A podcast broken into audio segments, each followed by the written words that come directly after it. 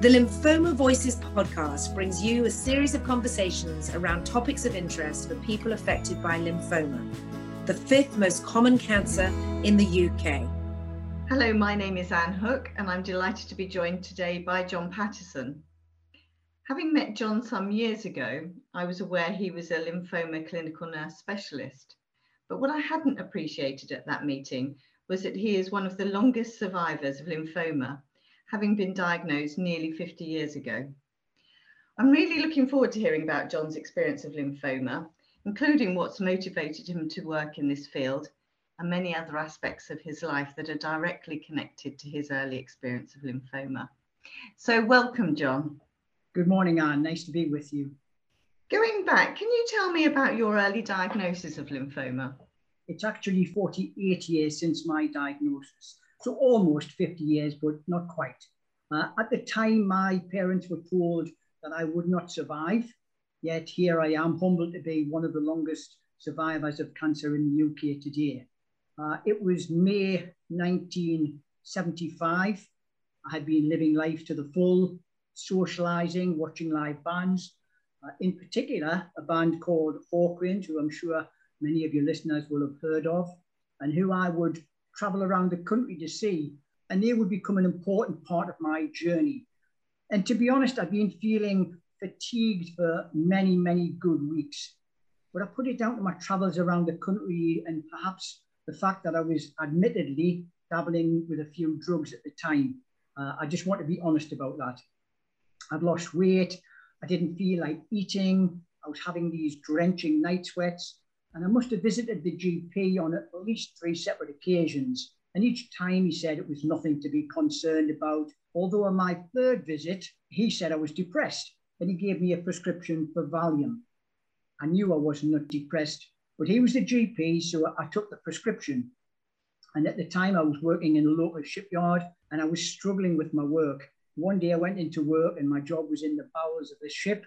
And I was so fatigued that I actually fell asleep on the job itself. Uh, the next day, I simply could not get out of bed. Um, my mum called the doctor, the same doctor who declared I was depressed. He came in and said, Ah, oh, yes, John has an appendicitis. And he arranged a blue light to take me into the local hospital. Uh, initially, I was found to be anemic, and they arranged a blood transfusion. This was followed by a bone marrow investigation, various x rays, and a biopsy of a lump in my neck. Once all the information was available, the diagnosis was a lymphoma. However, mum and dad wanted to protect me from the dreaded cancer diagnosis, and they colluded with medical staff to keep that diagnosis secret. How they thought they were going to keep that from me when I was facing all of the brutal chemotherapy is, is beyond belief. I never understood or agreed with what they did, but there's no worse feeling in the world than being told that your child has a cancer diagnosis. So I did understand why they did that and tried to protect me. Mm. However, during the daily routine, the doctor's prodding and poking, I overheard one of them mention that I likely had lymphoma. But as a naive and immature 18 year old working in a shipyard, that meant absolutely nothing to me. So during my time in hospital, I happened to be reading a, a newspaper article about a national soap star and he'd been diagnosed with lymphoma. And I suddenly remember that that's what the doctor said I had. So I thought, I'll read a little bit more. Then I discovered that lymphoma, of course, was a type of blood cancer. Um, I think I experienced a, a kaleidoscope of emotional turbulence, anger, tears, frustration. And I recall thinking, this can't be right. No one's told me that I, that I have cancer. All I knew about cancer was that you get a cancer diagnosis, you had treatment, and soon afterwards you died. An ignorant thought, I know that, but as a very immature, naive 18 year old, that was my thoughts. Mm. Gosh, how things have changed. I mean, quite dramatically in terms of the way people are told and the fact that things are much more open. I mean, that's really reflecting a, a huge difference from then to, to, to what we have now. And do you know what type of lymphoma you had? Yes, I had Hodgkin lymphoma. And so you were in hospital and having treatment. And can you tell us a bit about that? How it went and what you what treatment you received, John? I think first and foremost, because as you rightly say, and the treatment was so very, very different way back in 1975. The treatment, the chemotherapy was absolutely brutal. Now, I don't for a second want to underplay uh, the significance or the seriousness of a lymphoma diagnosis or indeed the treatment today, but it was brutal. And I'm, as I've already said, I'm not trivializing or suggesting treatment is not difficult to navigate. It is. But in the 70s, there was no anti sickness medication other than metoclopramide. And if that didn't work, then you got a little bit more metoclopramide. So after my first, very first treatment, I headed home uh, and I'd been on steroids for a number of weeks. So therefore my appetite was voracious. Mm-hmm. When I got home, my mum had made one of her world famous mince plate pies. Uh, and she said to me, how much of this mince pie do you want? I naturally said, all of it. so once I devoured that and I sat in the front room thinking that there wasn't a great deal to this chemotherapy, less than an hour later, my stomach started to gurgle and churn, and I knew what was coming. I knew I was going to be sick. Now, that's a huge understatement. made my stomach feel as though it was turning inside out. Mm. And it made me unable to eat, fear in the sickness. My mental stability was just about destroyed. I'd never imagined anything like this before, and I, I just couldn't believe that this was the way I was feeling. Mm. Very disillusioned. My greatest fear was the fact that I would be unable to face any more of this mental and physical torment. Yet mm. tearfully, I knew that I had no choice because this was really just the beginning. Mm. Um, I felt I was no longer in control of my body. It was being manipulated by the chemotherapy, leaving me feeling like a, a drug fueled robot. The treatment was planned to be repeated every 21 days, and yet of those days, only 10 days uh, were absent of these horrendous side effects. What, what I would say um, is although my treatment was decades ago, the psychological burden of any lymphoma diagnosis is absolutely immense. Uh, and it's no different today than it was almost 50 years ago.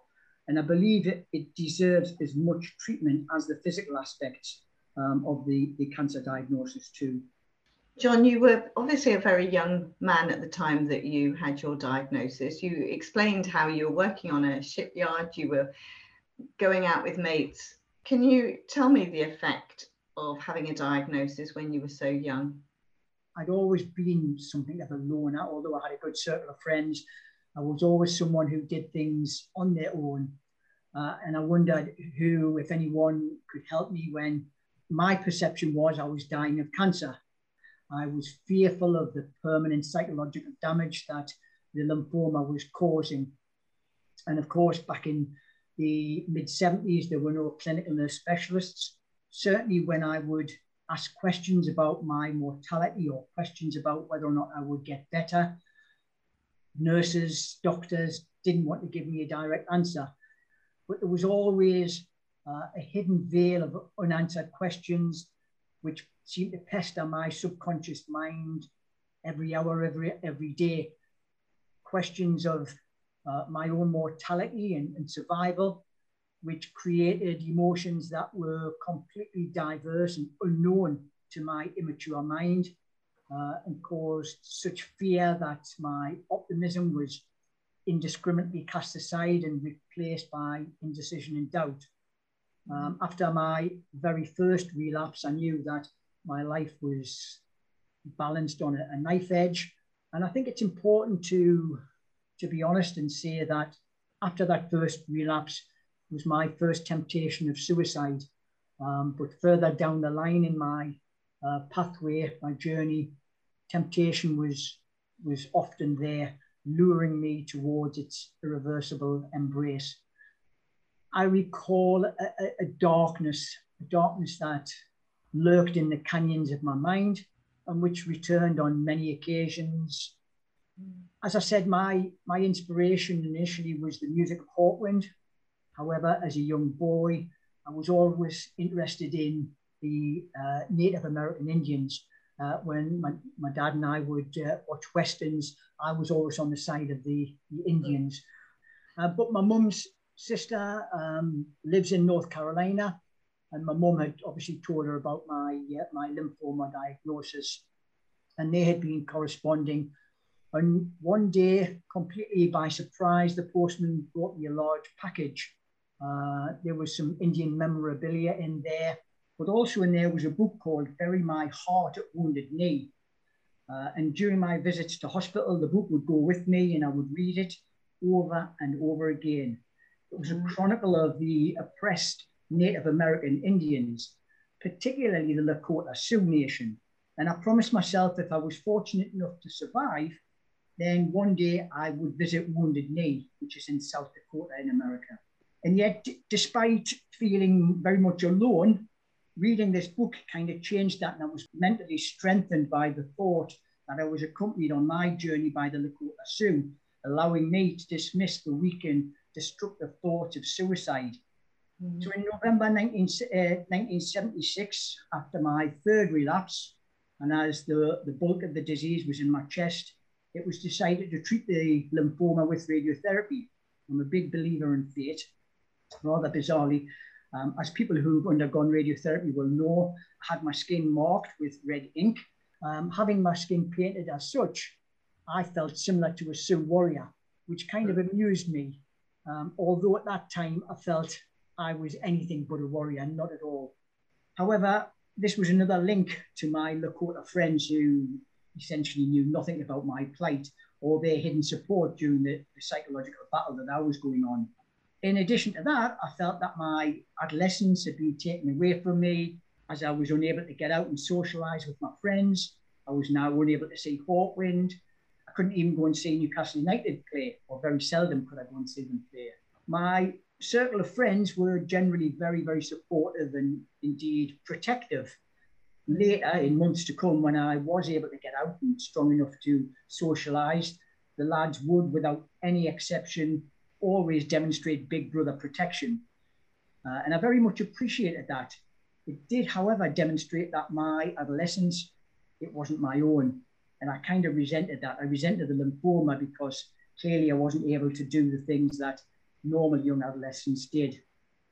Mm. And then after my fourth relapse, my parents were once again told that I wouldn't survive. They were told that the lymphoma would take my life. And uh, the symptoms that I was having, they wanted to initiate palliative chemotherapy, which would resolve the symptoms. I wasn't aware of this terminal diagnosis at the time. And to be honest, Anne, I don't know how I would have responded to that. Would I have said, given the traumatic experience I've had so far, would I have accepted palliative chemotherapy? I guess that's a, a real paradox. I don't know. Mm. You've talked about four relapses, John. When you had your first set of chemotherapy, did you manage to get into a remission, or was it that the lymphoma just was stubborn and kept coming back quite quickly each time? Again, I should really be totally honest here and say because I struggled both physically and mentally with the chemotherapy on the first occasion. When I went back for the second cycle, I was so tearful and so emotional, knowing what was coming, that they abandoned the treatment and had me admitted to Newcastle General. So the remainder of cycles were given as an inpatient. After my fifth cycle of treatment, the lumps and bumps, the swollen lymph nodes had long gone. I'd started to put a little bit of weight on. Uh, rather foolishly, I felt that the lymphoma was now gone as I say, foolishly, I decided I wouldn't have any more treatment and I never turned up for my sixth cycle of, of chemotherapy. Clearly, after a number of weeks, the hospital got in touch. My GP came to visit me, and my mum and dad found out about that. They were very tearful. Uh, when they became tearful, I became tearful. I realized how silly I'd been. Uh, and when I went back for my sixth and final course of chemotherapy, uh, it was then that the consultant sat on the bedside and said that um, it wouldn't be going ahead because the lymphoma was still active, it was still evident, and they changed the chemotherapy. So I, I kind of, after the first relapse, went on to the second lot of chemotherapy. Um, after that, I had six months of, re- of remission before mm. it came back again.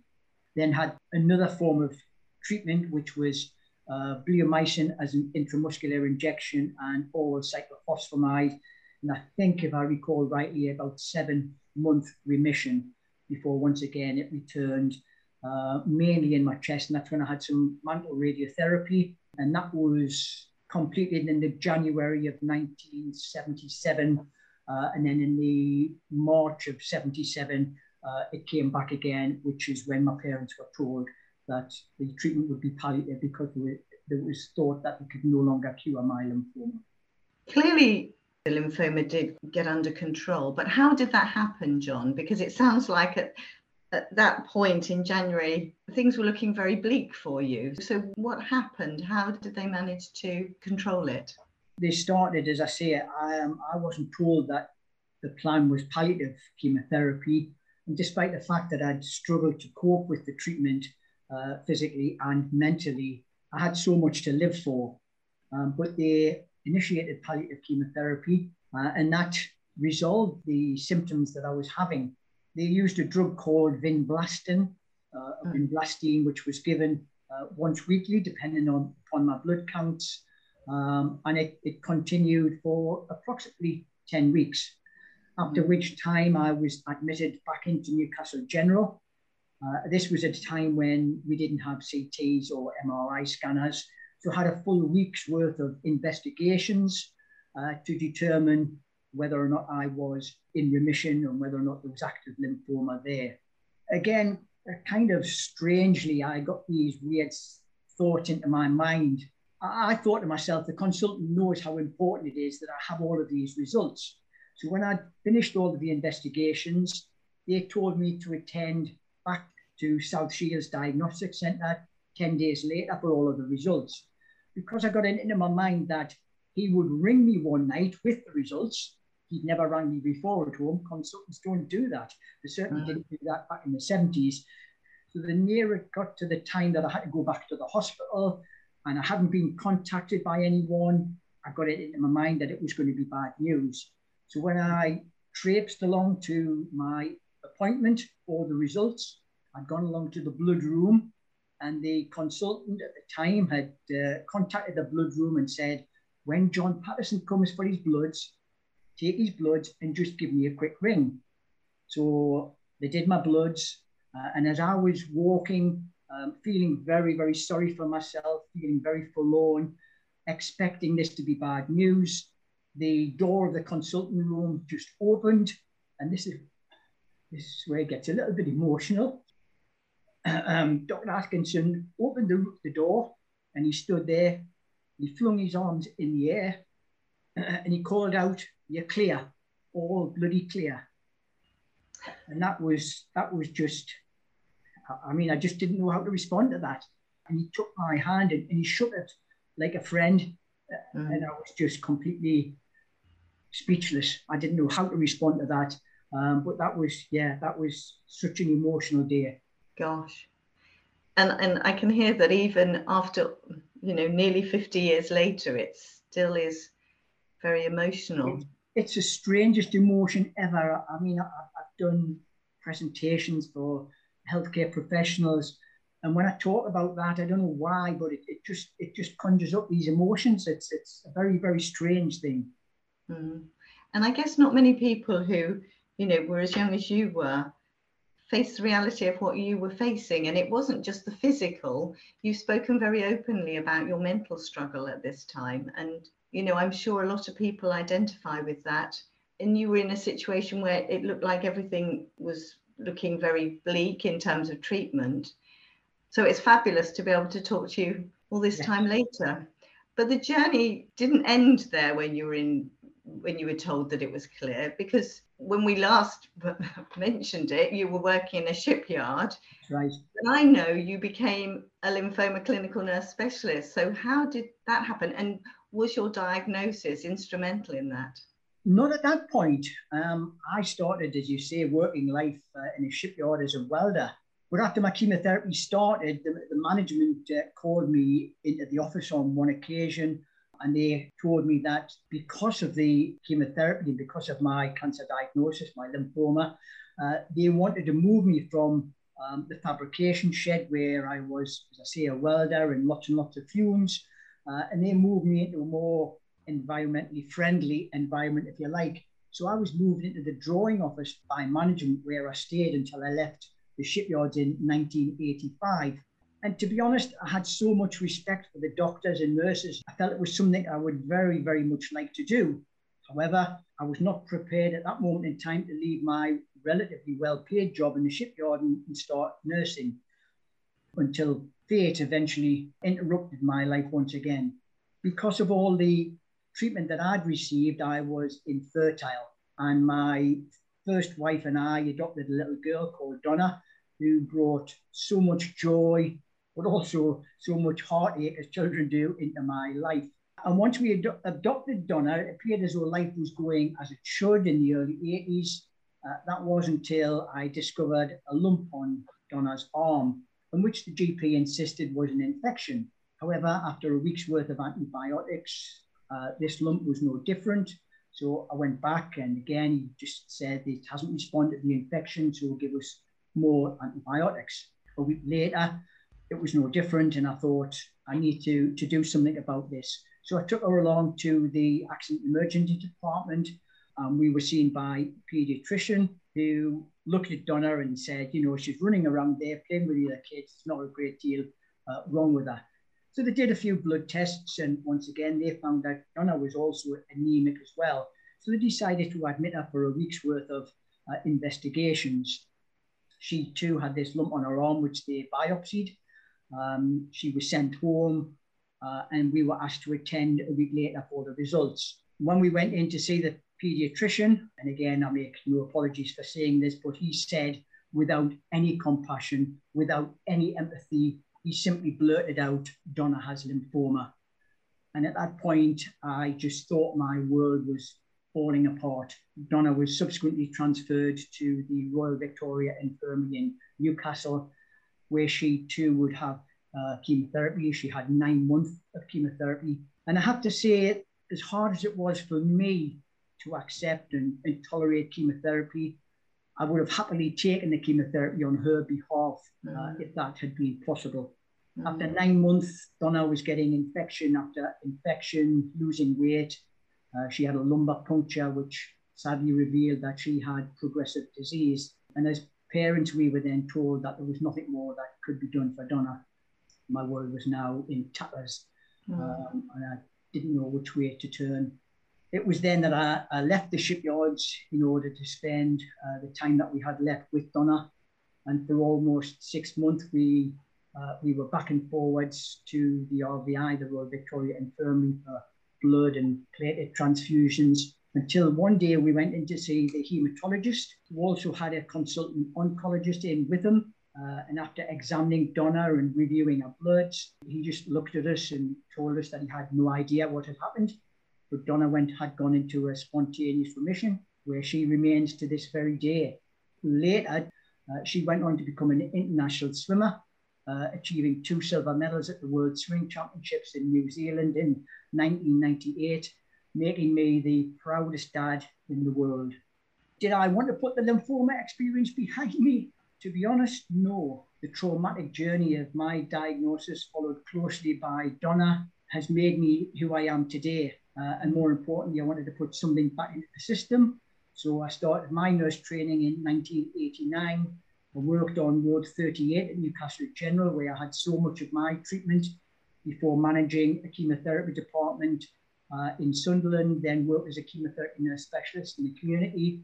But for the past 20 years, I was senior clinical nurse specialist in haematology and also head of service for haematology at my local hospital South Tyneside, the very same hospital that made my diagnosis almost 50 years ago. Goodness. You know, you must have seen so many changes over the years from the time that you and Donna had your treatment to, to how it is today. And can you reflect on some of the things that you think are notably different? Yeah, I think we've come an awful long way, thankfully. Certainly, um, the survival curve particularly for many of the lymphomas um, and certainly in Hodgkin lymphoma, which is very, very favorable prognosis these days. The treatments have changed dramatically, not just the, the types of drugs we use, the monoclonal antibodies, uh, the immunomodulatory drugs that we use. Uh, many of the drugs that were given to me many years ago are not uh, um, used any longer. Other issues include the way we can now um, successfully combat some of the potential side effects of the drugs. But also, very importantly, we've recognized the psychological burden of not just a lymphoma, but a cancer diagnosis generally. And we now have um, exceptional clinical specialists working in all disciplines of cancer, not least in, in lymphoma. So that's a very, very important stride forward. Yeah, and I want to come on to side effects and your own personal experience of those, but I just also want to ask you how you felt that having had such an experience of lymphoma, do you feel that it changed the way you perhaps looked after patients? Yeah, I think undoubtedly it did. However, I don't think I am any different from any of the other clinical nurse specialists, but I think I do operate in a different way, or should I say, I did operate in a different way. Uh, my empathy, compassion, um, and clearly an understanding of the diagnosis and the psychological burden that was uh, as important to treat as the physical element of, of any cancer as well. I think understanding that we're all very different and therefore we all cope and don't cope, and that was certainly significant in, in my uh, diagnosis in different ways. And I think you have to respect that. One of the important points I always raised with individuals whenever I was breaking bad news to patients was the fact that, in my personal view, the lymphoma doesn't just belong to the individual, it belongs to the entire family and those people um, who are close to you and, and, and love you and support you. One of the very strange emotions uh, is survivor guilt. Whenever I'm, I was breaking bad news to patients and their loved ones, I always had a feeling of guilt, the guilt that here I am all these decades after my own treatment, and now having to tell these people that they were unlikely to survive their cancer. So there's always been a, a difficult emotion for me to understand and, and, deal with, and it's it's one of those strange situations, I guess, uh, survivor guilt. And not only the survivor guilt, but uh, I'm guessing with all that treatment that you've had, you have got some long-term side effects. So because of the mantle radiotherapy that I had, I now uh, suffer with pulmonary fibrosis, which tends to affect me more in the colder months, which essentially means that my inhaler is always in my pocket, um, or it's supposed to be always in my pocket. There are occasions when I go out and I get a little bit short of breath, uh, and I find that I've got no inhaler with me. Uh, and that's normally when I get a little bit of a, a rebuke from my wife for not having it uh, with me.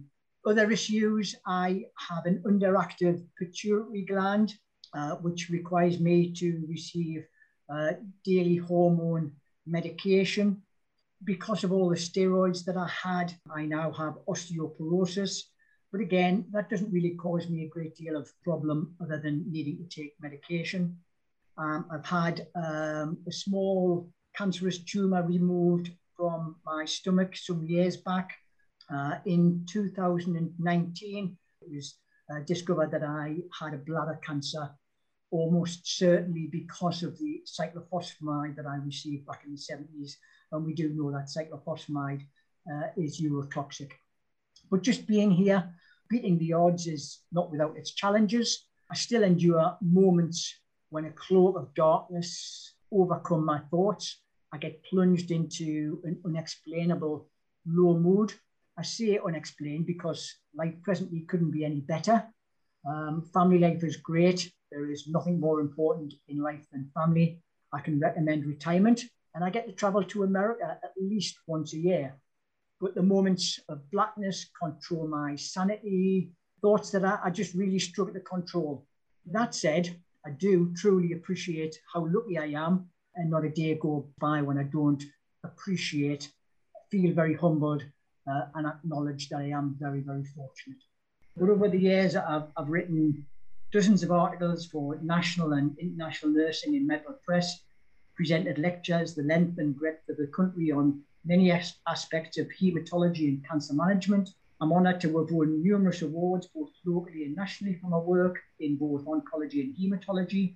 Yet, my greatest achievement is without doubt survival.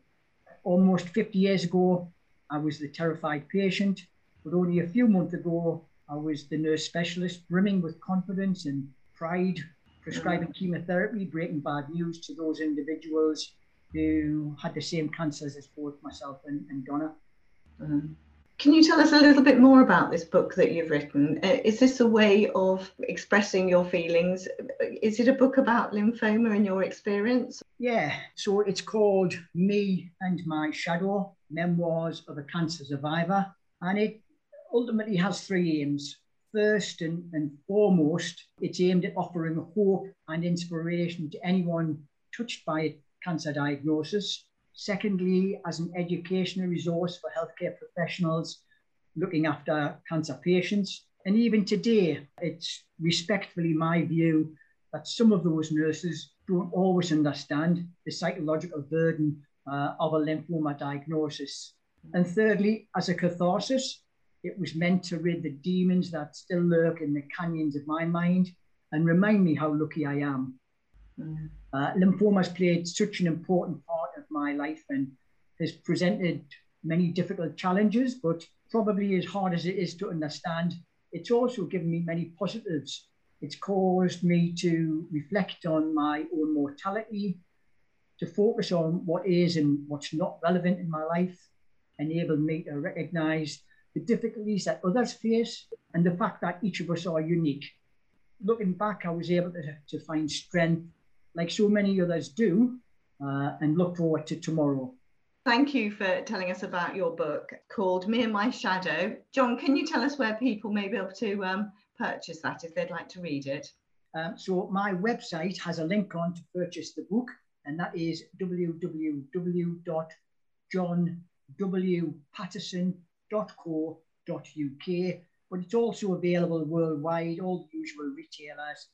Can I hasten to add uh, if anyone reads my book, then please take from it hopefully inspiration what you what you can but feel free to criticize it where you feel necessary because it's not a prescriptive guide as to how any individual should deal with a lymphoma diagnosis because quite simply no such prescription exists. John, you've written your book, Me and My Shadow, but you also mentioned to me that you've also been writing children's books as well. So, can you tell me a bit more about that? Yeah, so when I retired last year, um, I clearly needed a, a focus um, to keep myself occupied. And I've always described myself as an elasticated grandpa. So I've always told my grandchildren how I capture the Loch Ness monster before letting him go again how I've climbed Mount Everest barefoot and captured the abominable snowman, letting him go again, how I trained Tarzan to survive in the jungle. So all of these kind of things, um, my, my, wife had suggested I should should put into um, into a book. So I wrote my very first book um, last year when I retired, Strange Trips and Weird Adventures. Uh, when I had the bladder cancer, our youngest grandson, Daniel, was had come along just at the right time. So he was so inspirational um, for me that I decided that the books would all include myself and Daniel, uh, and Daniel calls me Papa. So all of the books are about Daniel and Papa and their exaggerated adventures. So the first book, we go off to the moon, then we get attacked by a giant squid uh, and captured in a deathly stranglehold before going to the Arctic Circle. And then finally, Daniel gets a magic pair of football boots. On the 16th of this month, my next book, Blenkinsop Blabbermouth and the Ghost of Broderick McCaffrey comes out. And I'm currently working on the fifth, Luna von Beulah, the mystical mouse from Missoula. They sound fascinating, and I can imagine children absolutely loving them. But then, just going back to the very beginning, uh, and if I may, uh, what about Hawkwind? in 2006 and again in 2007 because the band were aware, aware of my history and my diagnosis. I actually joined the band as part of the road crew, used my holidays to travel around the country, much to my wife's disgust. Uh, but very importantly, in 2007, when they played at Donington Festival, I actually played on stage with the band. They have a track called 10 Seconds of Forever, and it's all about the universe. I rewrote the lyrics to that number to reflect the first 10 seconds of a cancer diagnosis. Uh, and I played on stage with Hawkwind. But wow. much, much more importantly than that, more significantly, um, is to do with the Lakota Sioux Nation, because they were so inspirational for me during my treatment. I got in touch with the tribal council and I spent in 2018, I spent a week on Pine Ridge Indian Reservation in South Dakota with the Indigenous people who had unknowingly supported me through life's greatest challenge. Um, mm. And that was a real humbling experience. So that obviously brings you an enormous amount of pleasure. And is it therapeutic as well, do you feel, in a way? It, it is very therapeutic, yeah. Uh, just to, to very briefly say that these people were despite their oppression, um, very, very humble, um, very spiritual people as well. And yet they accepted me, uh, called me friend, brother. Mm. But it was just a very humbling experience. Yeah, and I, I got so much inspiration from them uh, during my, my difficult years. John, it's been an absolute joy speaking with you today. And, you know, goodness, you've had such an experience and it's a real privilege to hear all about it. And thank you for sharing that so honestly. We do have two extra questions we wanted to pose to you that we ask everyone who offers to share their story on a podcast. And the first one, John, is what brings you joy? Answer to that question's got to be my grandchildren, undoubtedly. Simple, straightforward answer. We hadn't, hadn't heard about grandchildren. Are these Donna's children? One of them is, yeah, Kieran is uh, Donna's son, but I, uh, I am remarried and I have uh, two stepdaughters um, who completely embraced me uh, as their father many, many years ago. Uh, and we now have four additional grandchildren. Oh, that's fantastic. Oh, I can see why that gives you so much joy. The other question is what one thing helped you with your lymphoma and living with lymphoma that you could share with others? Um, as we've already touched on, there would be no hesitation in saying that that would be the Lakota Sioux Nation. The inspiration that I got through their spirituality, the way they faced adversity, was just a real humbling experience. Today, living with my lymphoma, then again, the obvious answer would be my uh, my beautiful wife, June. She supports me even in my darkest times. She reminds me how fortunate I am, um, and I'm forever grateful for, for her there. John, thank you so much for speaking with us today. Your story is fascinating, humbling. Delighted you were happy to share your very honest experience. So, thank you very much for joining us today. Thanks, Anne. It's been a real pleasure. Um, can I just say that um, I do not believe that I'm, I am unique. Uh, I think as lymphoma and cancer patients, we all have a story to tell. Mine's just a little bit different from everyone else's. For more information about lymphoma and the support we can offer to people affected by the condition, please visit the Lymphoma Action website at www.lymphoma-action.org.uk.